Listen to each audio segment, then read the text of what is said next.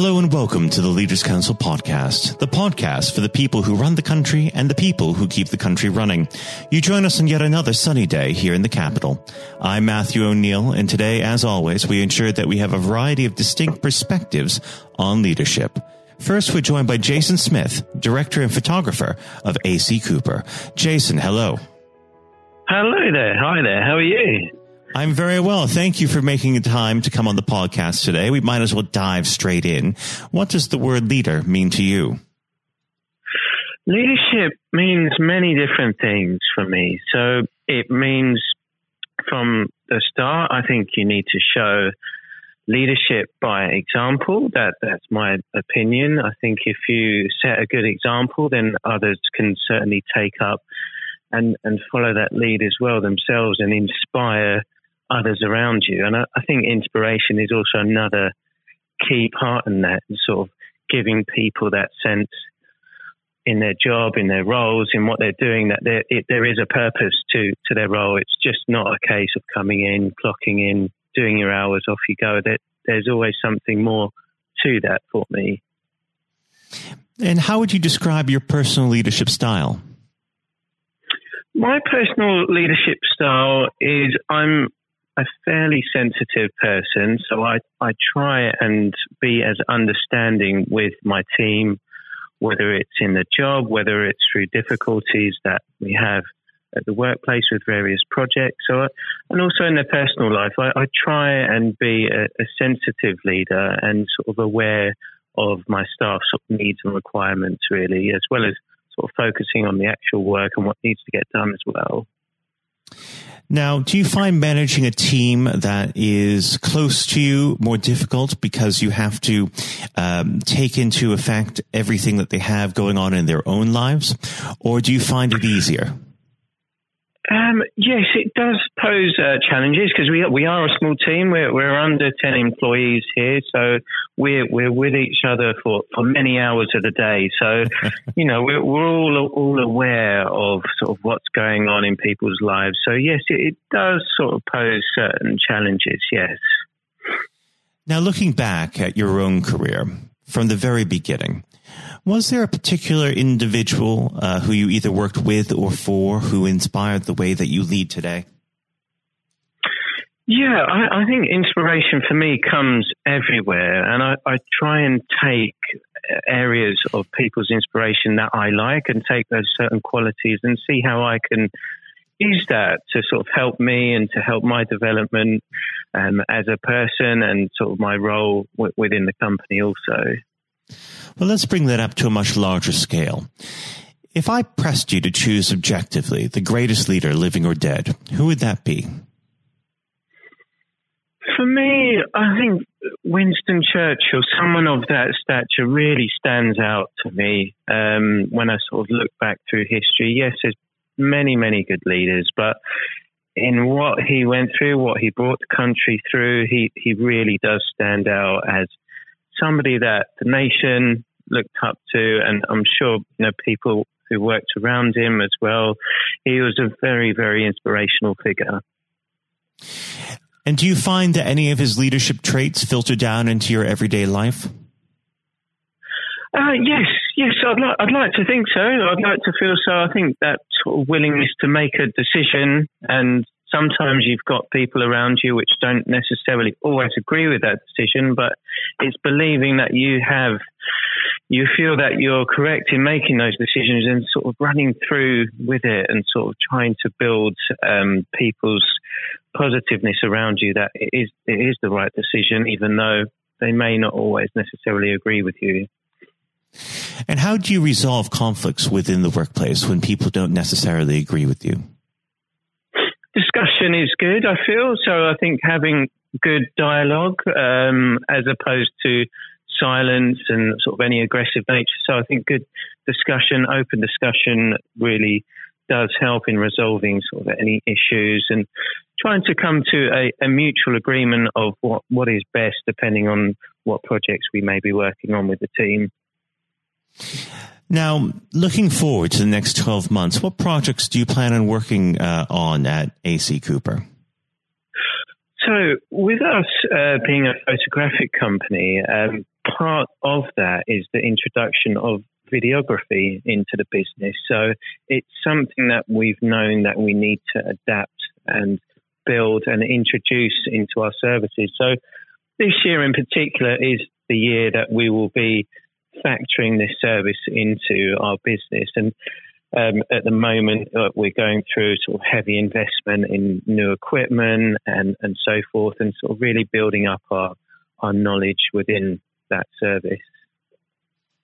And was there any particular reason you decided to branch out into videography, or is that just the next natural step? Um, it's a bit of both. So, yes, it is a natural step, and it's also um, noticing uh, various requirements that clients are asking for this service. And yeah, it's something which I've, I've hesitantly gone into, sort of knowing that we, we have to do it, we have to offer this service, but we look to sort of very much make it a very sort of solid um, service that we can offer going forward. And as with any of our work, we, we wish, wish to offer our, our clients a very sort of best quality that, that is available out there. Now, what is your advice for the next generation of emerging leaders? Next generation of emerging leaders. So I feel that there are so many challenges. There's always challenges which are faced. And I, I feel that it's always looking to adapt and change as as a leader to people change, people's views change, you know, as we, we're from starting in our career, as we progress and mature. It's always constantly adapting to your environment, the changes, the people around you, um, because nothing ever stays the same, in my opinion. How do you manage uh, your team in such a way that they're ready to adapt and overcome these new circumstances? Yeah, that's a good question. A lot of my team have been with the company for maybe 20, 25 years plus. Um, and sometimes when you're in a company for so long, you, you, it is sometimes difficult to adapt and change. And it, it's sort of gradually factoring in these changes because the, the biggest change for us has been the technology change, the usage of IT, digital cameras and equipment. And that has been a, a massive shift um, from when I first started my career. And we have all had to adapt, the team have had to adapt. And it's a gradual shift of change, sort of understanding that things don't happen overnight. You may not get the results you want overnight, but pushing through, having that desire to learn is very much a sort of key factor for me. Of course, education is paramount uh, for a productive workforce, um, and it seems like uh, at AC Cooper you've got yourselves on the right track. Unfortunately, one thing that we have here is that we're running out of track. The time is uh, quite quickly going. Uh, but before I let you go, if you could speak to yourself a decade ago, what leadership qualities would you tell yourself to embrace? I would say in, embrace the future. Uh, don't be scared of the future and what it may hold or, or going into something new. Um, you know, at times you can find it difficult when there is something new that someone's looking to do or offer, but don't be afraid to go into those avenues. Understand that it is a learning curve and things do take time they don't necessarily come as quickly as you want, and it's having the the patience along with that as well. Well, Jason, it's been an absolute pleasure discussing leadership with you, and I very much hope you come on the show uh, again sometime in the near future. Thank you very much. Nice speaking with you. Pleasure. Thank you, Jason. Thank you. That was Jason Smith, director and photographer at AC Cooper.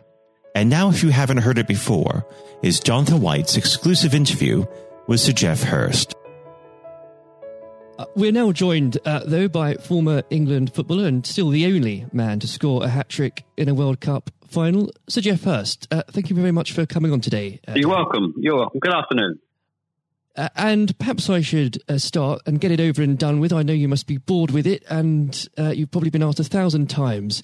But when you got out for a duck playing for Essex, uh, Geoff, what was going through your head at the time? well, of course, that's not one of the most asked questions I get. Oh, there, are one or two people who are very familiar um, who, do Google me realise that I did uh, score nothing for Essex, uh, my only game for Essex first team when we played against Lancashire in Liverpool, a place called uh, uh Aigburth in in, uh, in, Liverpool, many many years ago, 1962, I think that was.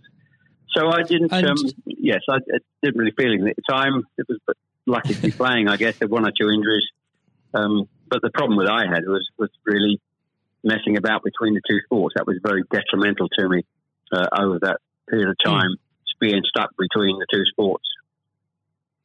And I think uh, for those that uh, don't know, there's a there's a, another world that might exist where um, Sir Geoff Hurst was a, a first class cricketer and not perhaps a, a footballer. But um, whether it's business or cricket or, or football, obviously the importance of leadership it can't be understated, no matter what form that comes in. When you were at West Ham, uh, Geoff, and when um, Ron Greenwood first uh, uh, came along, he made obviously some pretty radical changes. Was this a man that genuinely inspired confidence uh, the first time you'd meet him? Absolutely. I mean, he, he was simply a, a fantastic uh, coach or teacher, if you like, at football. And uh, the, the quite always mentioned when we talk about Ron Greenwood, Harry Redknapp, who was played under him and has been very successful as a player and, and the manager over many, many, many years. He and he's come across many coaches, of course, and managers during his time over years, I guess. He would still say that Ron Greenwood is the best coach he had worked with. He'd worked with. So you're very fortunate. I think you, you, think you're lucky when you come across if you have a great teacher at school and uh, a great coach as we had in Ron Greenwood, and of course a great manager in Alf Ramsey. So to come across people like that, of that caliber, can have a huge influence on your your career, of course, and, and then your life, and that's that's quite purely the case. Absolutely. And in those early days um, at West Ham, uh, with with a manager like like uh, Ron uh, there, it's also important to have uh, uh, confidence with your other players, and of course, they become your friends. Who did you look at to at the time uh, when to inspire confidence in yourself? Was it more? Was it Peters? I think probably. Well, I was very fortunate to play with the caliber of the players I did. Again, again, extremely fortunate to play with the captain um, of England and West Ham and Martin Peters, who was a fantastic player. And some, as far as Martin's concerned, I think sometimes he didn't quite get the uh, recognition he deserved and what a wonderful player he was. In terms of inspiring confidence, I always probably say that the biggest influence uh, for me, I guess, would be the captain Bob Moore. Although he was only uh, about eight months older than me, he graduated through the system probably three or four years earlier. He played for England in 62, four years before the final when I played. And so he, he was more looked upon him more as a senior player, if you like, not as a, a guy with the same age group as me. And I looked at how he how he uh, trained, how he acted, how he behaved, and how he played. And so he he would say, I would also say he was a big influence on me. One thing I would say about leadership uh, what I do, I do understand clearly all walks of life, leadership is at the top is absolutely vital for a, a for a business, a football team, in any walk of life to be successful. And it's quite evident. I was in the motor trade for a long time as well, selling car warranties to car dealerships, and you could almost tell when you walked into the business uh, in a, many of the car dealerships. You could almost tell from the moment you walked in by initial reaction, people came and welcomed you that the business was well run or conversely not well run at all. And so I understand the, the, value and quality of leadership. And that's why I'm very fortunate to be involved in my career in those early days with two two great leaders in, in Ron Greenwood and, and Alf Ramsey. Absolutely. And um, since you've already uh, brought him up, uh, Geoff, I think it'd be remiss not to go a little bit further with that. But obviously, uh, after uh, at West Ham, your uh, playing came to the attention of uh, Sir Ramsey. Now, there's a man I'm sure when you walked into a room, you knew who was um, in charge. When it came to managing that England team, what was his style like, Geoff? Well, one thing, the first thing I say about Alf Ramsey, he's probably over my life the most powerful influence who had on me um, as a person. Um, naturally, it happens to an extent because he's got your whole career in his hand. Whether he picks you for England or he doesn't pick you, it can have a, a great impact on your your career and, of course, your life. But Yep. in that era, I was involved for six or seven years. He, it was quite clear who was the boss. He was quite very, very strict. Probably at a time, it, maybe overly strict, at a time you probably wouldn't get necessarily get away with it in, in today's football because it's changed dramatically in how you deal with with players then and players now. But he was the most powerful man I came across, and very few people. And he, he was quite ruthless in getting people out who didn't want to be who didn't want to be part of a group, part of a team. It is important that if you've got a group of people, and that's in any walk of life, they're all singing off the same hymn sheet, and you don't have anybody that's griping or moaning about the system. And if you've got people like that in your organisation, one thing I have learned, and I've taken on in my life, and my family, you've got somebody in a group that doesn't want to be part of it, you, you get them out. And Alf, I think, was was quite ruthless with that in his, his staff. And I think that's one thing, I, one of the most serious ones I think I've learnt over a long period of time. And is there, do you think, uh, a, a specific moment? I'm sure there's probably dozens, but is there a specific moment, if you could uh, perhaps pick right now that did show those uh, qualities in uh, Sir Alf so uh, sharply? Yes, I think for, for me, certainly, um, I think there are instances of players who you thought would, would be in the team or certainly in the squad, and surprising they were not. There was no necessary reason for it, but looking Mm. back, I do think perhaps they were people that Alf didn't think wanted to be part of a group. Um, so that that's that's for me. In terms of my personal view, I think that it looked prior to the um, World Cup that I was going to be playing um, in it only a few games before. I was I was playing, and I played with Jimmy Greaves in a game against Yugoslavia only a couple of months before the final. And it looked at that stage as if I was going to be, be playing in, in the team. But uh, in a couple of friendly games, more friendly games before the final in Poland and uh, uh, Norway, I think, and Denmark, Mm. I didn't. I played two of the four games, and I probably didn't quite replicate my my form that I'd been showing at West Ham and in the early couple of games for England. And he, he left me out in the first game of, of the World Cup against uh, Uruguay. He started off with Jimmy Greaves and Roger Hunt. So I, I had an impact of thinking I, at that stage, I, like I was going to play and didn't start because of just a lack of form. I didn't play quite well enough to justify my position. And somewhat fortuitously, I only got back in the team because of a, a nasty gash to shin um, on Jimmy Greaves' leg. And I think what you've said there, uh, Geoff, actually does sum that up really well. And more than that, whilst it's important to have that someone in charge with those qualities, it's almost useless if there isn't a strong and unified team behind them. And there really must have been moments, Geoff, maybe there weren't, weren't but uh, let us know in that 66 competition, the prolonged pressure on all of you, you know, the weight of a nation, did it get to you? Oh, not for me personally, no. I, I think, and I don't, uh, not for me, not for a second. I think Mm. I was just happy to be, you know, be involved in the squad initially. Um, not at all. I didn't. You're not aware of the magnitude of the occasion, really. Looking back out, out. So I never really felt. People talk about pressure a lot, and it's there, and people, players talk about, people talk about it in life. I didn't really feel necessarily feel any great pressure, pressure during the time I was there. And what is also important to say about Alf Ramsey, the people he, he left behind that, that were left in the squad after he moved one or two players out, the squad were uh, a, a bunch of very hard nosed, professional, uh, top quality people. And that was again the leadership that Al showed. He, he got people in together that were very, very strong personally. Um, uh, and I think that was part of the success we had. We were uh, very, I always describe our, our group as hard nosed professionals.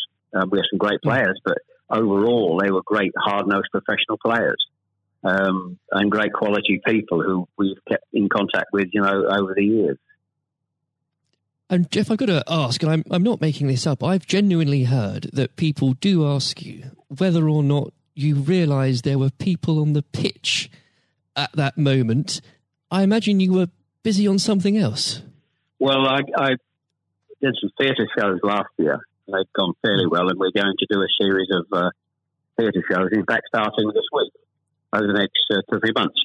And uh, at the end of the theatre shows, we have about 20 minutes where we uh, uh, allow the people in the audience to ask questions. And the, there's, I won't mention both, they're too long to talk about both questions. Um, one, the other one's a really stupid one. It's too long for me to tell you. It's absolutely ridiculous. but the, the, the other ridiculous question I get asked: Did I realise there were people on the pitch?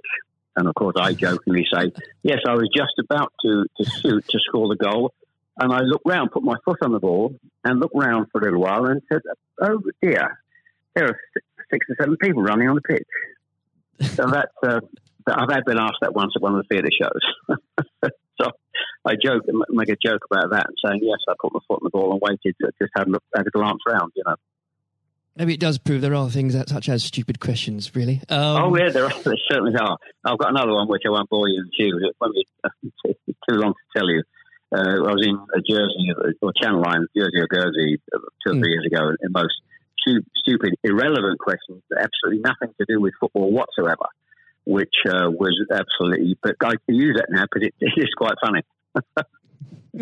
well, maybe another time then. But we. Um, uh, well, you want me, I, I can tell you if you want. You want. You got time? I can tell, I tell you if you want. Geoff, go on. Go. On. I think I, it would be silly if I said no at this point. Okay, so I was uh, doing a, a, at a dinner in in the Channel Lines, three or four hundred people, black tie dinner, um, guest of honor. Mm. And this occasion, I was speaking for about twenty minutes, then allowing uh, questions from the audience at the end of the evening. And there was usual football questions, and then all of a sudden, I had a somebody at the back who who asked a question. I didn't quite hear what he said. He didn't have the microphone with him. So I said, I didn't hear what he said. Can you please give mm. this chap the microphone so I can hear clearly what he said? So the chap had the mic and he said, When a turtle loses its shell, is it naked or is it homeless? Right. what, what a question! What a question! Uh, well, I think that would be in, definitely in the stupid category, wouldn't it? So we had a laugh about that. Is, uh, well, and we, you've got to have a patient of a saint, I think, sometimes to put up with well, things no, like that. but then again, I found it amusing. I just found it amusing. In fact, some of the audience found it highly amusing as well. So it did. Uh, um, it did make again, laugh that day. If you can put up with my questions, you can probably put up with uh, anything. Um, but there, there, would have become a point, though, um, Geoff. I think um, you, you were a young man when obviously this happened when you must have realized that people, teammates, began looking at you for leadership. Um, is that something that occurred to you, or did you just realize that by by one way or the other, people actually begin to look up for you for inspiration? Well, possibly. That's never really struck me until you've actually mentioned it now. Quite frankly, it's a new a new question. Mm. Does anybody look up to me?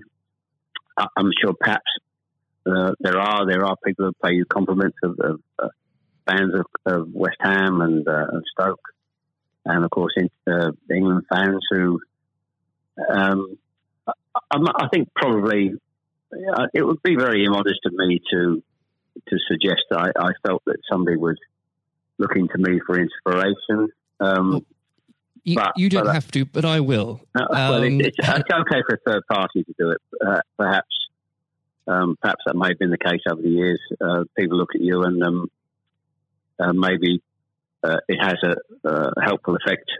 Uh, but I do think you, you, how you behave and set examples on and off the pitch is people must realise that that's, that has an influence.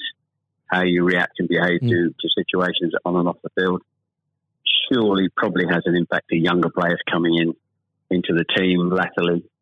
Um, yeah, and and with that, looking at um, uh, football today, uh, is there anybody that you think, particularly on the field or the sidelines, that strikes you as someone with um, those qualities that you could identify in a in a natural leader?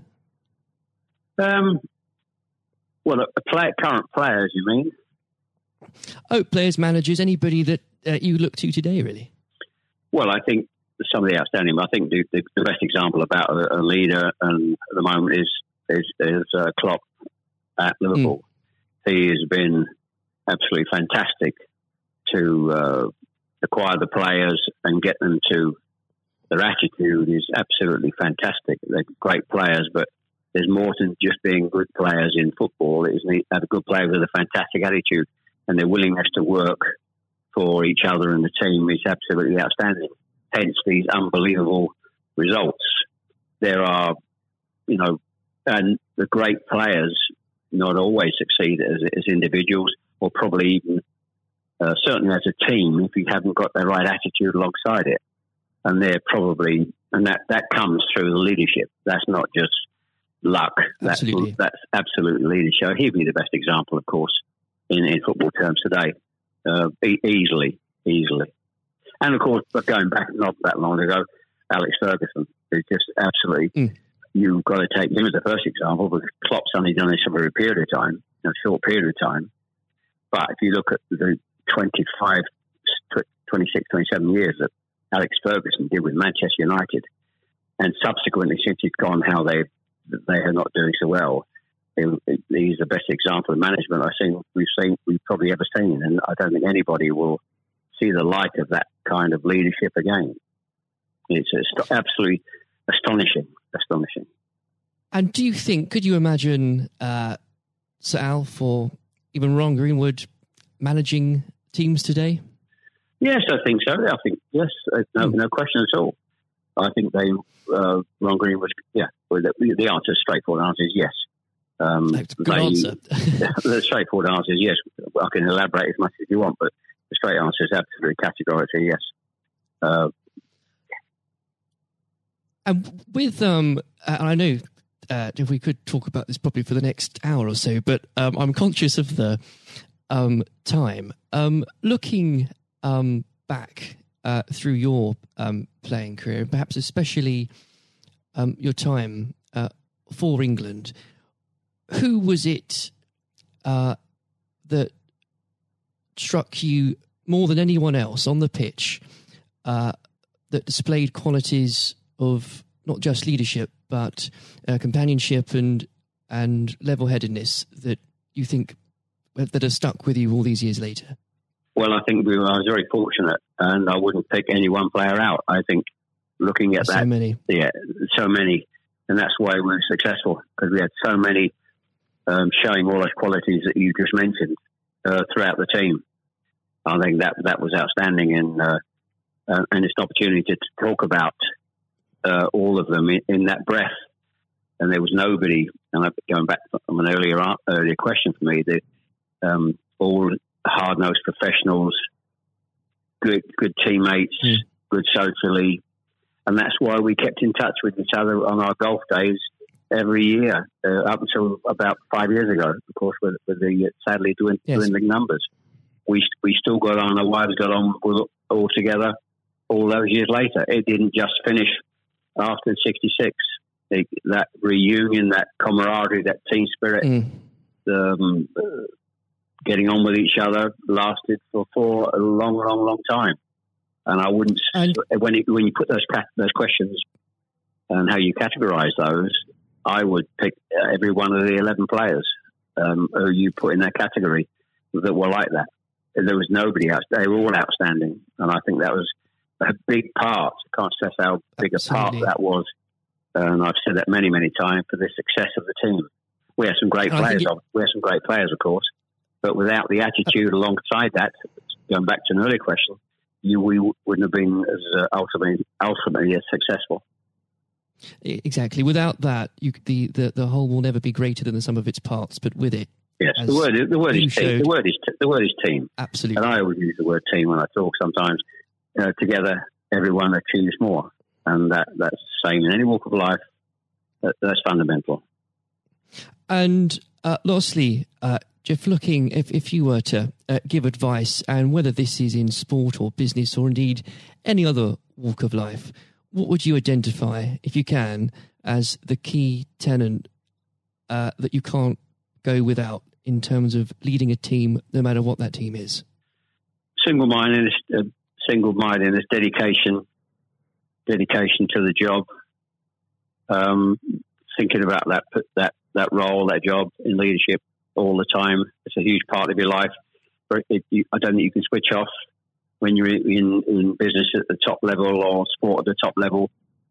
You may, you know, have a, have a couple of weeks holiday, but I'm even sure if, if these top managers and lead, leaders in all walks of life are away on holiday on a beach somewhere warm, I'm sure there's not uh, they will not switch off for, for two weeks um, and completely uh, not think about their role as the boss of an organisation. And I think that's you're completely focused. You're always thinking about uh, things, thinking about improvements, and it's just dedication and uh, uh, tuning your life to being successful.